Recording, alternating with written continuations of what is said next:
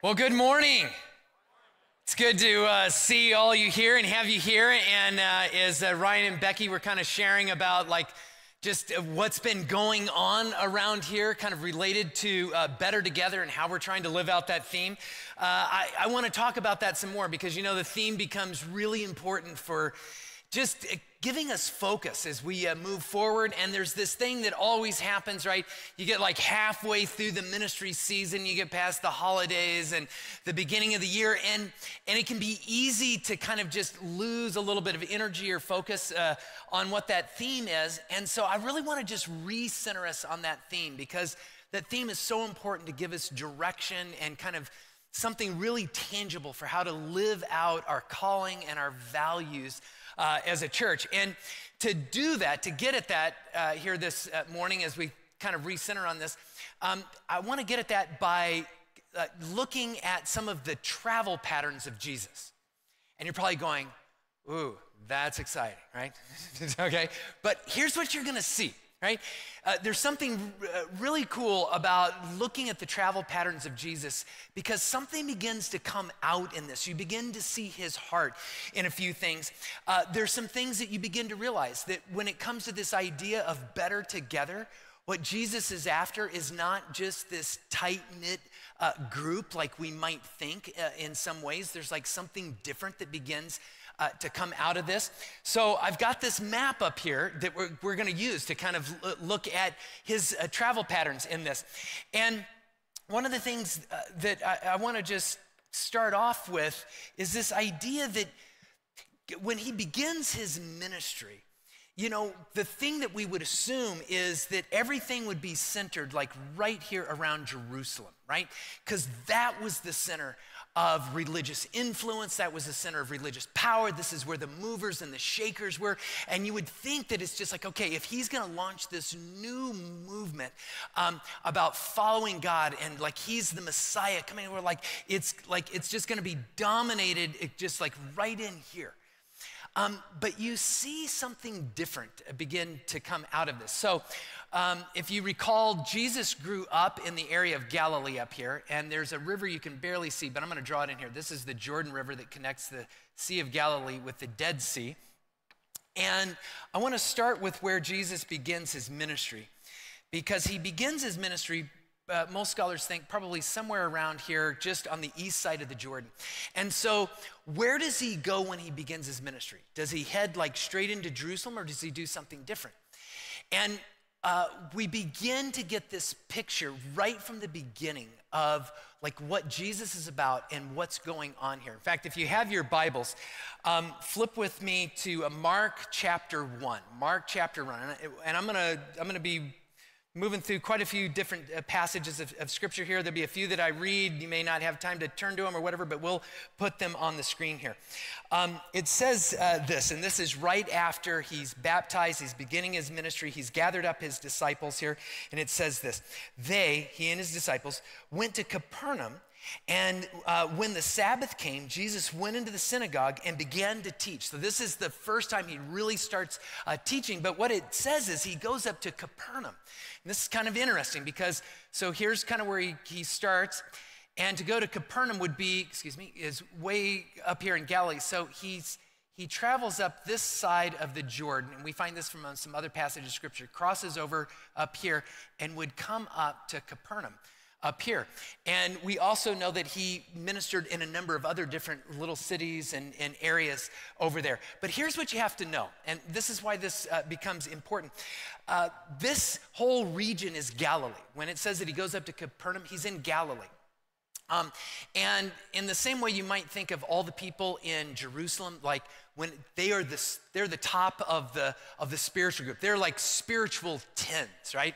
But the folks in Jerusalem would look at the people in Galilee in particular, right? Share the same religion, same customs, all of these things. They, they belong together, but they'd go, but that's kind of like where the spiritual zeros are, right? They're not the influential ones. They're not the movers and shakers. They're not like, like, that's not where you go to launch a ministry. That's, that, like, they don't have anything to offer you in this thing. But Jesus goes up there, and that's where he starts. He goes up to this group, begins uh, ministering to them. In this same passage, when he goes up there, look back at uh, Mark chapter 1, uh, drop down to verse 40.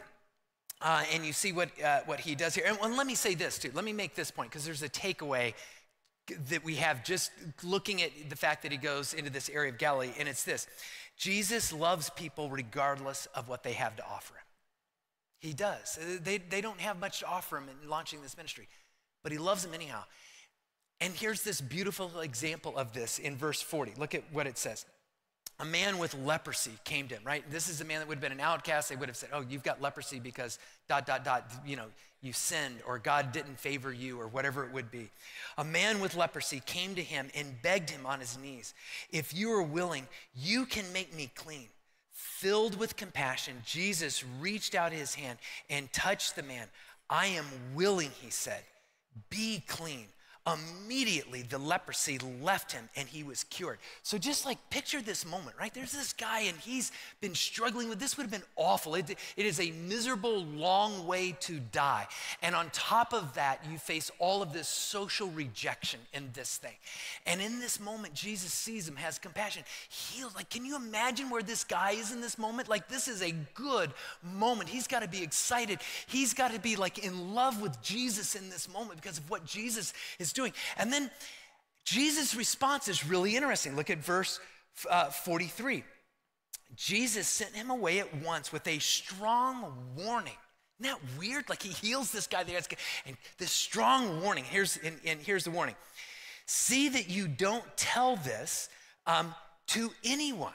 And he's referring to the area of Galilee. And it's just like, straight. And there's this thing called the messianic secret uh, in, in, Scripture, and we I don't have time uh, to go into it right now. But needless to say, there's this moment where you know it's like Jesus, like, okay, you got eyes on me, you listening? I know you're all excited right now, but pay attention. I don't want you to go tell everybody around here. I've got my reasons. Don't worry about it. But here's what I want you to do. Look at the next verse. Here's what he tells them uh, to do. But go show yourself to the priests and offer the sacrifices that Moses commanded for your cleansing. And here's why as a testimony to them. In other words, um, and this probably meant that this guy would end up having to travel back down around and over to Jerusalem or somewhere over here where there'd be a priest.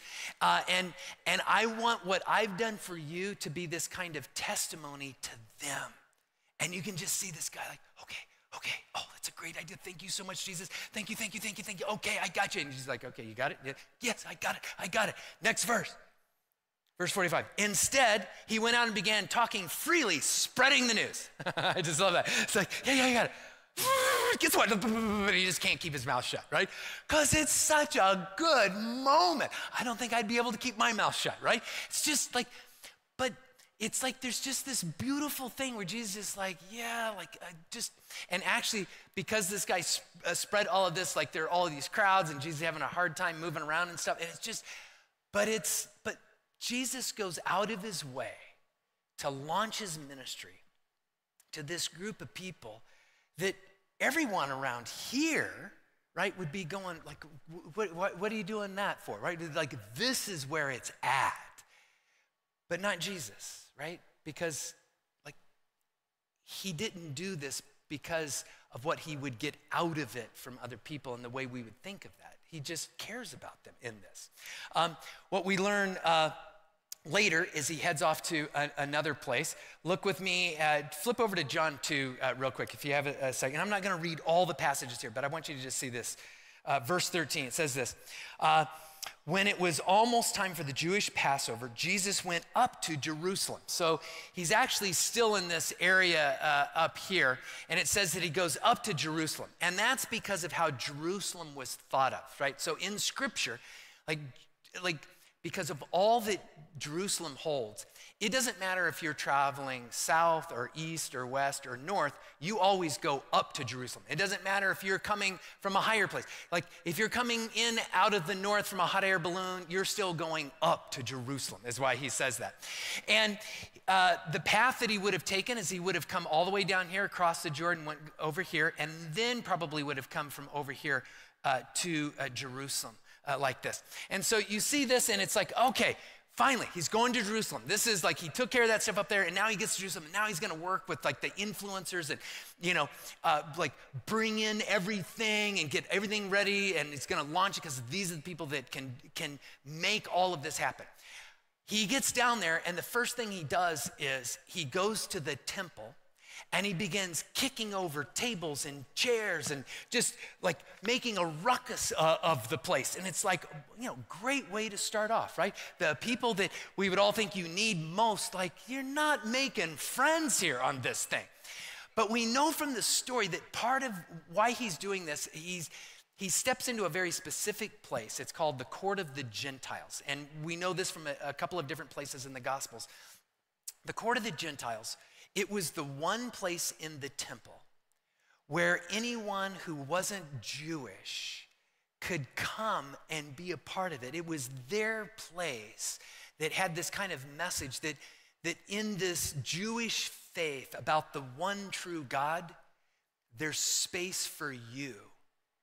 Even if uh, you, you seem to not belong because of your heritage or whatever reason, right? Like Jesus sees them crowding people out in this. And this is the thing that makes him distraught. This is why he's turning over tables. It's like they had the space, like this is the, the, the welcome space, and they've turned it into the just for us space, right? Or like, what would it be like if next Sunday you showed up for church and you drive into the parking lot and you park and you get out of your car and you start walking into church and you look up and we've replaced the sign uh, that uh, says welcome with the sign that says go away.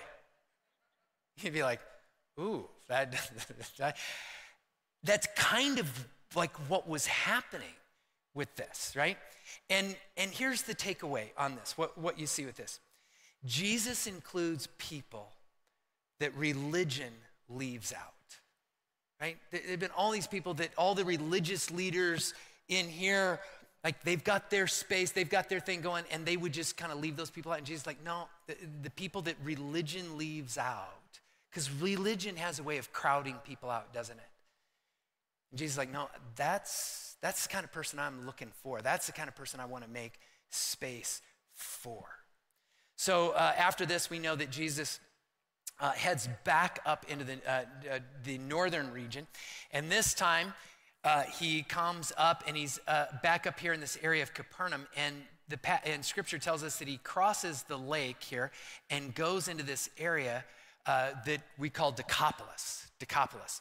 And what you have to know about Decapolis is it is a very Greek kind of area. In fact, the word Decapolis is Greek. Uh, uh, polis is the Greek word for Greek, and so it just means 10 cities in Greek.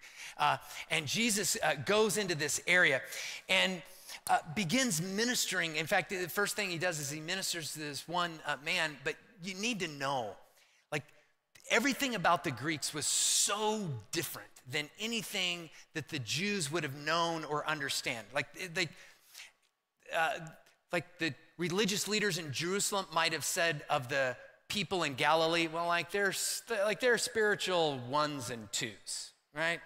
They would have looked at the people in Decapolis and went, they're like spiritual negative tens, like they're on another planet when it comes to anything we understand.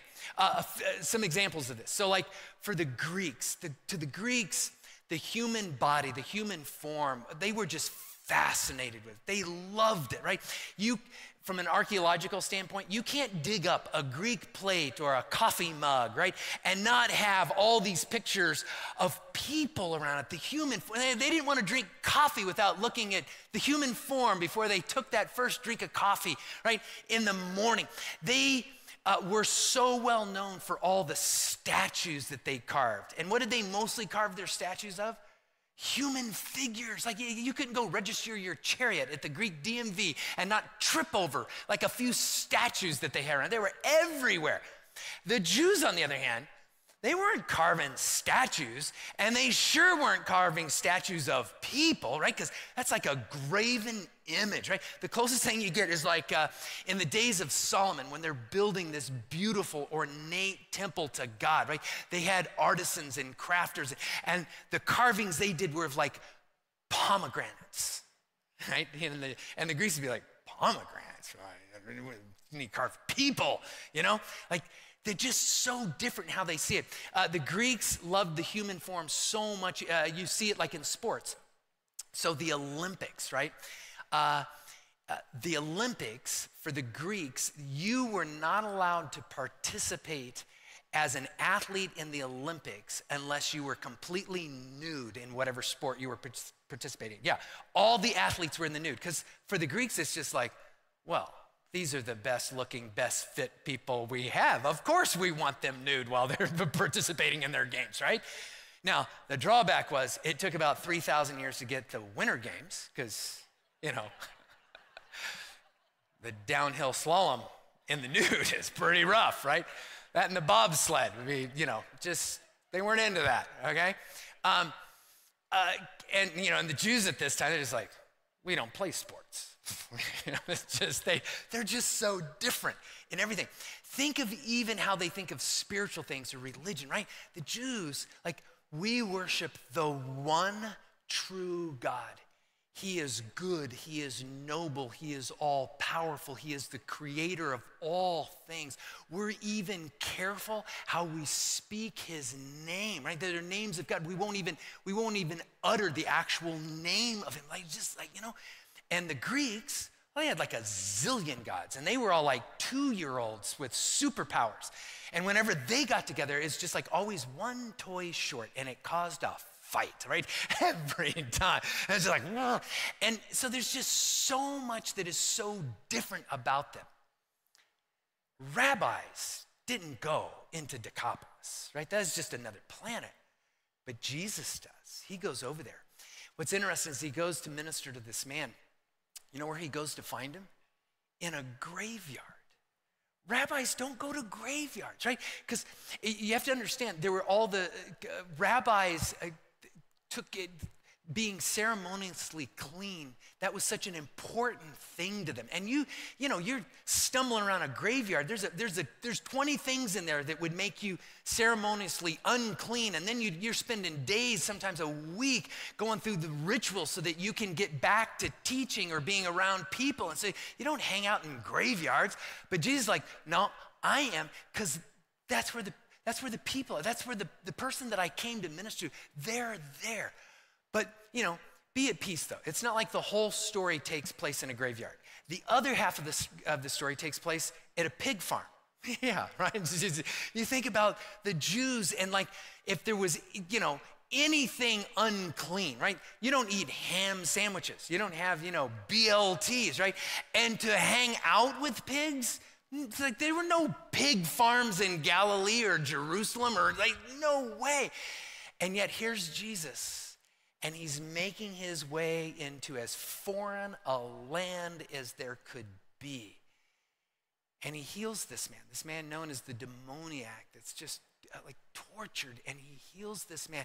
And uh, this man probably has never even met a rabbi in his life, probably didn't even understand what it was. But all he wants to do from this moment on, he just says, can I just go with you, Jesus? I just wherever you go, wherever you came from, I just want to go with you. Because his, his, life's been so changed. Um, there's this beautiful uh, moment over in Mark 5. Look at uh, Mark 5 with me for a second. Um, so he asks Jesus if, if he can, like, can I go, can I go with you? Can I go back with you? And here's how Jesus responds. Look at verse 19. It says, uh, Go home to your family and tell them how much the Lord uh, uh, has done for you and how he has had mercy on you. I, that, I'd like, I want you to like spread this. And verse 20, it says this So the man went away and began to, to tell in the Decapolis, those 10 cities, how much Jesus had done for him. And all the people were amazed. Like, all of a sudden in the in Decapolis, like there's this thing that just starts spreading around about a Jewish Messiah in a Greek culture. But it's because, like, Jesus made his way over there. That's he traveled over there. And the takeaway on this is, you know, Jesus will include some of the most unlikely people. You know, when we think about better together, like Jesus, what we see from where he traveled and what he did, he'll include Some of the most unlikely people, won't he? Um, he goes to another uh, region after this. Um, he travels uh, up into an area we know as uh, Phoenicia up here, and it says that he went into this area of Tyre up there. And what you need to know about this area of, of uh, Phoenicia, all up in here, this is this was filled with all of the descendants of some of the most ancient peoples uh, from this whole region. So, like when you read in the Old Testament, and it had like the Hittites and the Amorites and the termites and the Canaanites and all the different ites, right?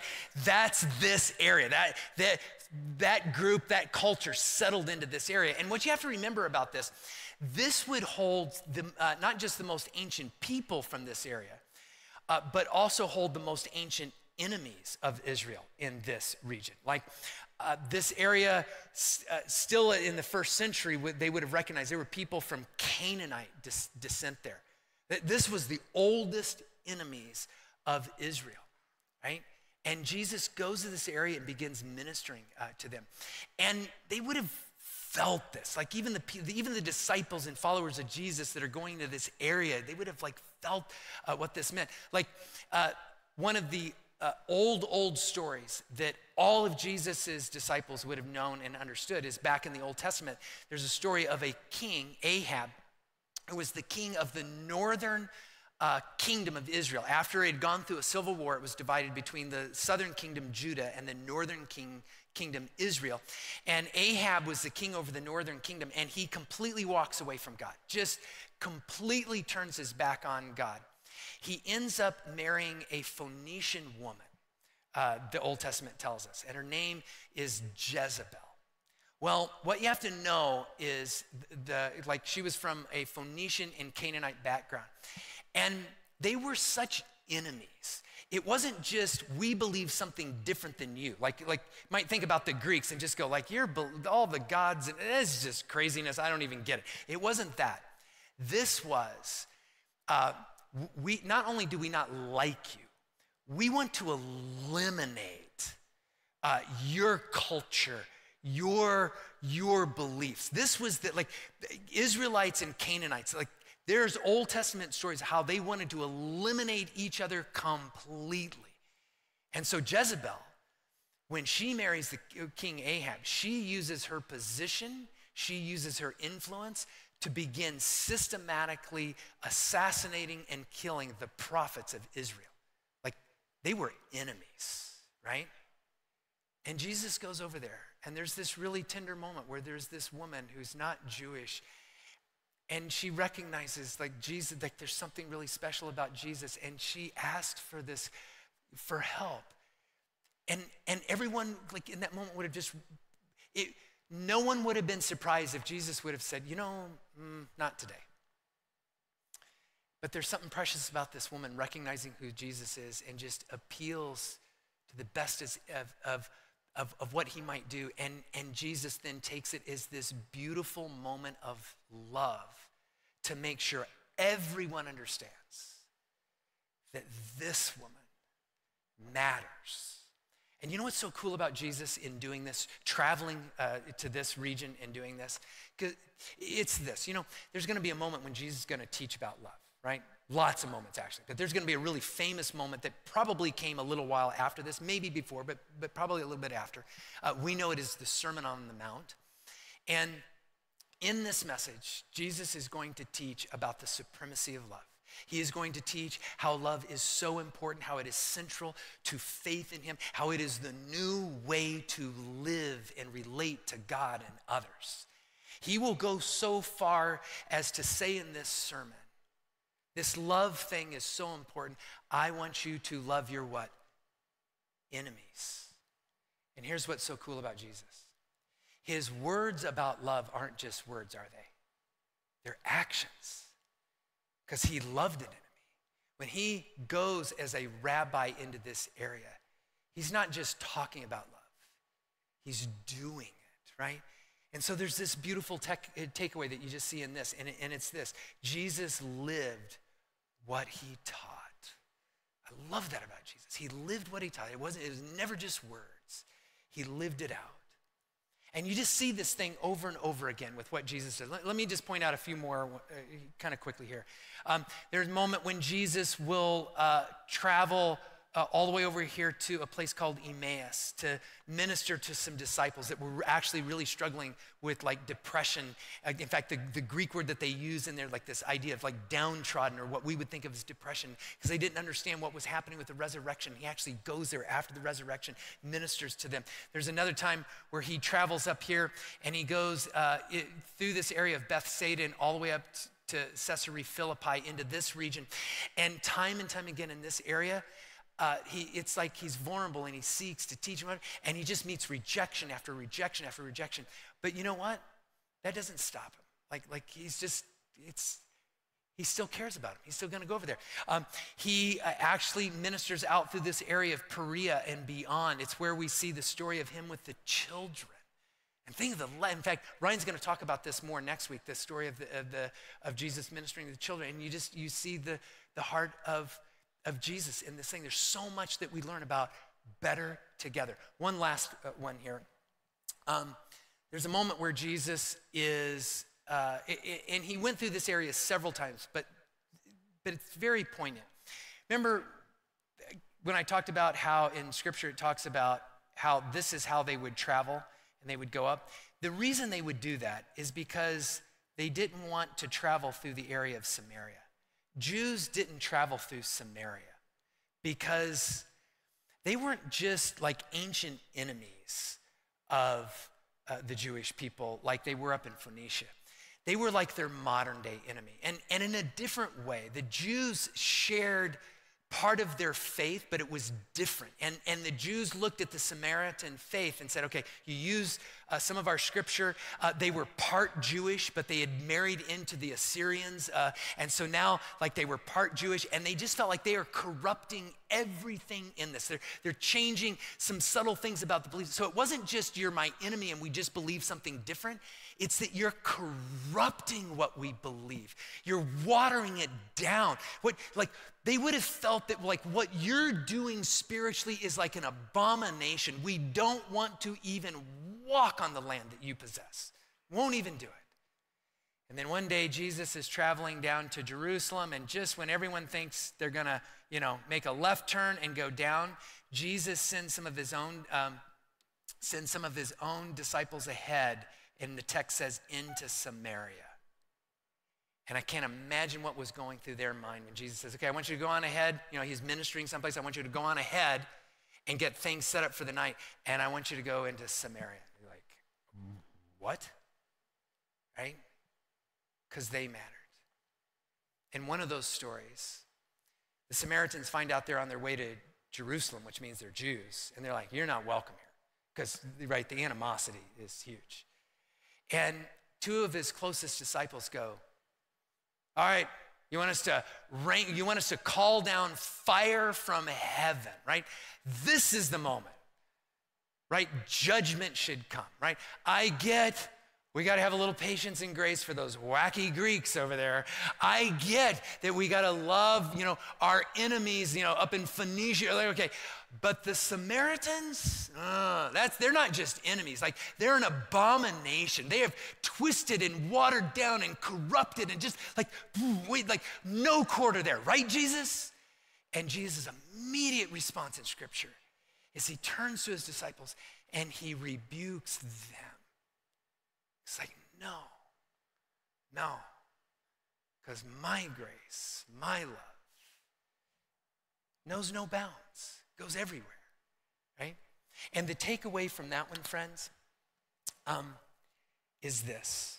And, and if you want to read the, the story of this, it, it's found in Luke chapter 9. And the, and the, the woman at the well, that she was also a Samaritan. Um, but the takeaway is this sometimes where we see an abomination, Jesus sees someone he loves. And so when we think about better together, right, there's like there's something there that we shouldn't miss about the travels of Jesus.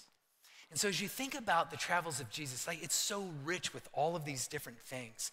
I, I, I want to just I, I want to add a couple of takeaways this morning, and just think about this next spring and how we want to finish living out this idea of better together. Because I think this is really important for us at church. I, I love this theme this year better together, right? It just, there's not a time uh, that we don't need it more, that our culture doesn't need it. And, and I think it, it comes from a place uh, so knitted into what God has called us to be as a church and the values that God has given us and the mission we have before us. And so I, I want to I want to just a couple of takeaways here as you think about what Jesus did and how we want to live out better together in the second half of this ministry season. And uh, the, the first takeaway is this, and it starts with better together is not a tight knit circle, right? We, we, we, you see that with Jesus. Rather, better together is a series of bridges connecting people to Jesus and one another. Don't you just love you? I look at that map and I just think about all, every one of those lines is Jesus building a bridge and he's connecting people to himself, but he's connecting people to one another, right? Think about who he's dragging with him on every one of those lines, right? He's taking disciples, right? They've never been in Decapolis, right? They're, can you imagine the moment they're just like, we're going into a graveyard and what's that squealing? Those are, are those pigs? Jesus, are, is this okay, right? Is this allowed, right? Just, okay, yeah, that's okay. Whew, got past that. Okay, now let's go up to Tyre. Oh, great. You know, it's just like, just like, and Jesus, what are you doing? You're knocking stuff over in the temple, right? People get in trouble for this. Like, just, but in every one of those things, he's teaching them. We build bridges. We start connecting in all these different ways. Um, and so, if we want to be better together, uh, we have to build bridges. I think about the history of this church. You know, we started, I think, somewhere uh, in 1963. Uh, and back then, there was nothing out here. In fact, this wasn't the first site of this church. Our first site was down at La Cholla and uh, Ina.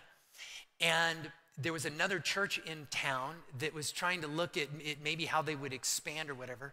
And there was a doctor out of Texas, Dr. Lott, who actually retired, came to Arizona, and had joined that church and was just like, you know, I didn't come all the way from Texas where there was a, a church on every corner to come out here uh, to just be around a bunch of other churches here. And he said, I came to Arizona because there were fewer churches.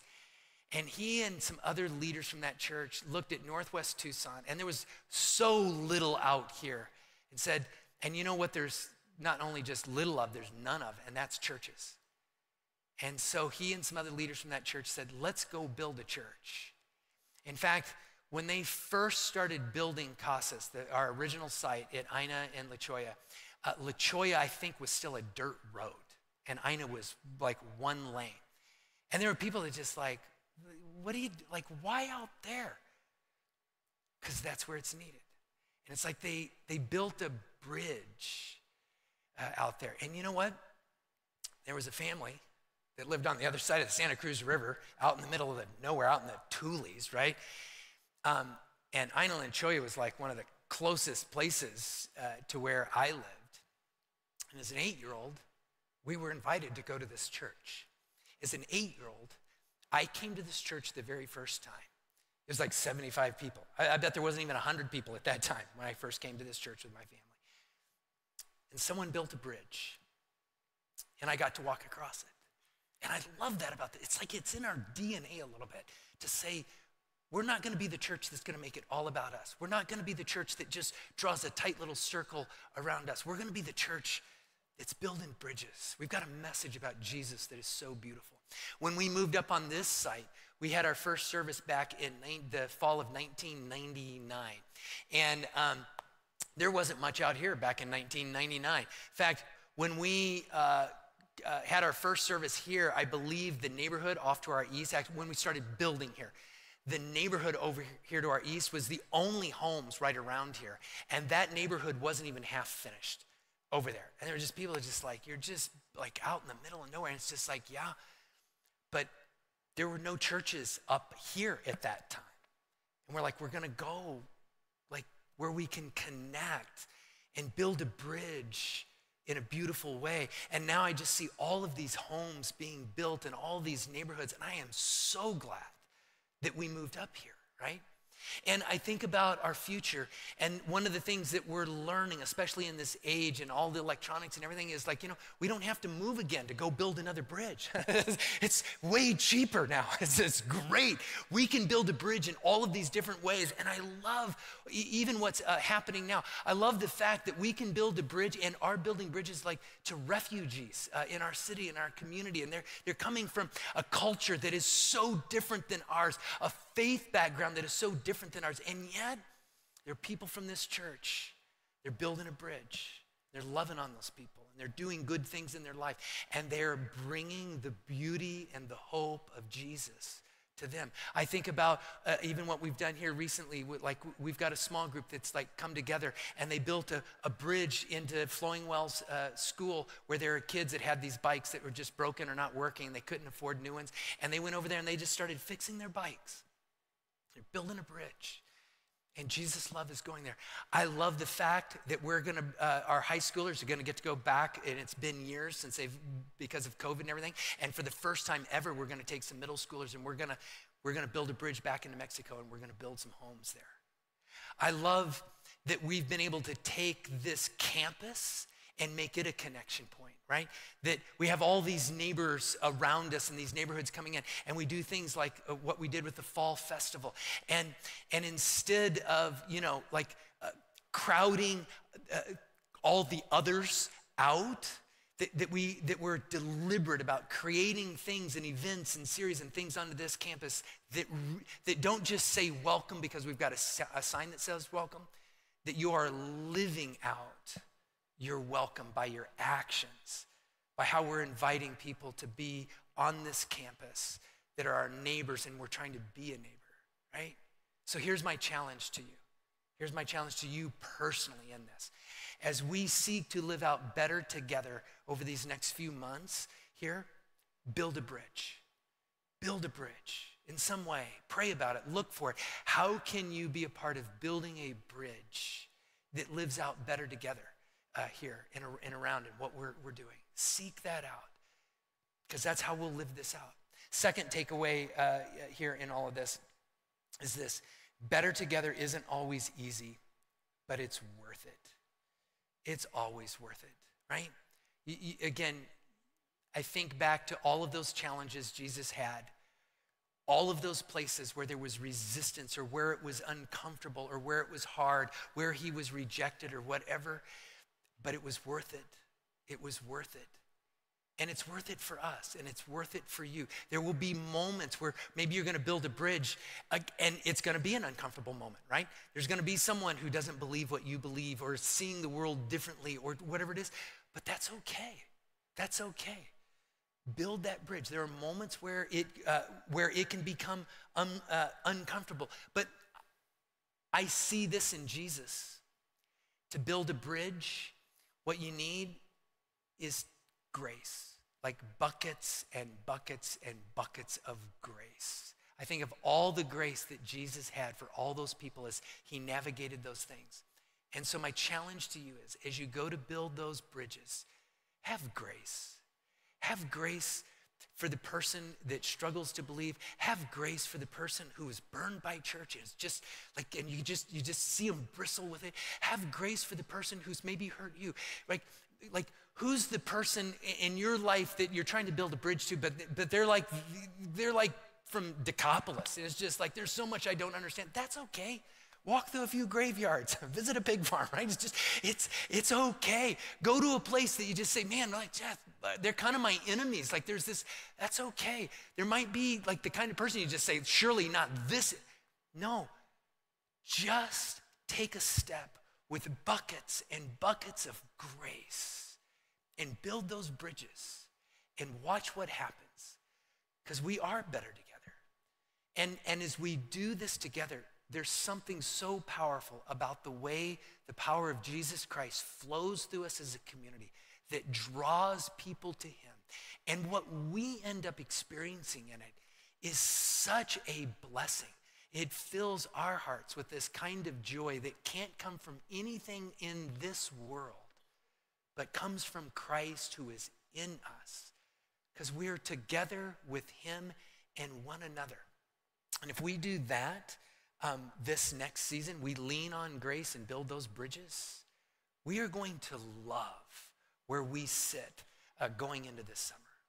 So I'm going to leave you with that challenge. Let me just say this if you're a guest here this morning, it is so good to have you uh, here uh, this morning. And um, in fact, if you're a guest here this morning, I'm going to be right over here off to the side. I'd love to just personally welcome you, shake your hand, or, or fist bump you, or welcome, or wave, or uh, uh I'll take anything I can get, okay? I'm just glad uh, you're here this morning. You really, really are welcome. Um, why don't we stand and we can pray here this morning. And just and let me just say this too: if you're here this morning and you'd love to have someone pray for you, you there, there are some of the most lovely people, uh, good people that are over in our prayer place over there that would love to pray with you at any time. That is always available to you. Let me pray. Father, we just thank you for the magnificent um, image of your Son, Jesus Christ. And I say that because it's so inspiring to think about your son, Jesus Christ, and when we just look at his life, there's just something about him that is so inspiring, something that we're drawn to. And I pray that as we come together, that part of being better together as a church called Casas is that we reflect your son, Jesus Christ, that we shine with his light. Because that's the thing that I know that all of us here, God, that that's in our hearts. That's what we long for. Help us to shine together with that light. And we pray this in your son's name. Amen. Gosh, have a great morning, and we'll see you back next week.